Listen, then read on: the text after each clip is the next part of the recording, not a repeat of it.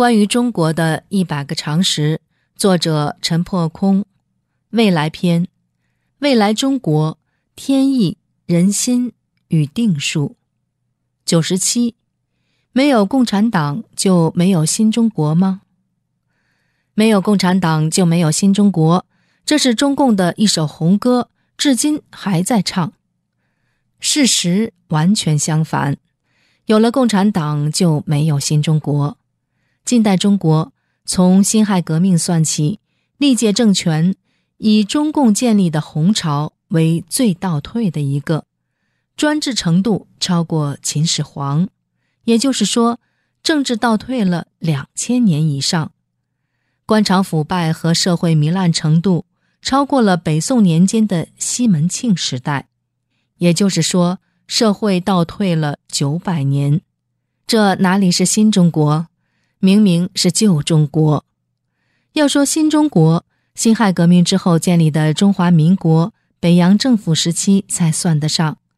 因为那是中国历史上第一次推翻帝制建立共和的崭新时代，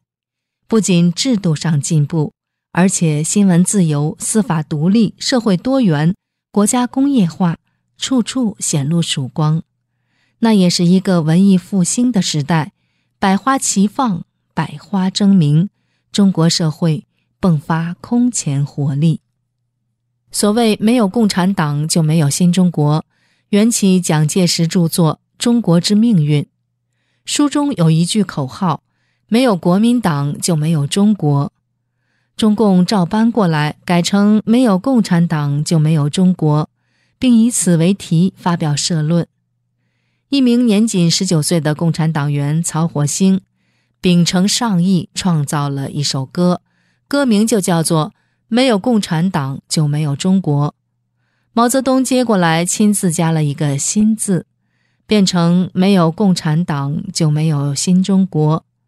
之后中共一边打江山，一边强迫人民唱这首歌。就在这首歌声中，共产党毁了新中国，完成了专制主义的总复辟，中国历史的大倒退。当今中国之事，人民向往民主，中共阻挠民主进程，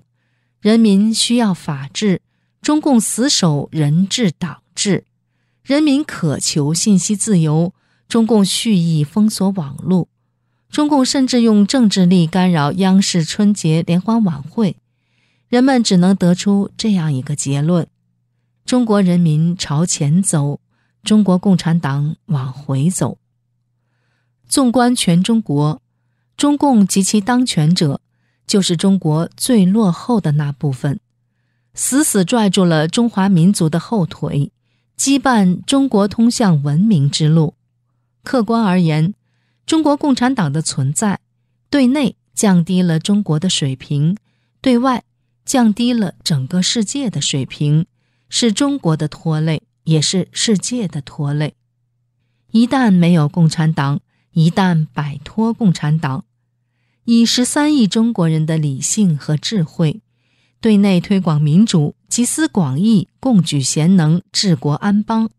对外融入文明世界，互通有无，取长补短，实现东西方文化、经济、技术与人才的大交流、大汇合，辅以信仰自由、宗教普及、道德回归、法治肃立，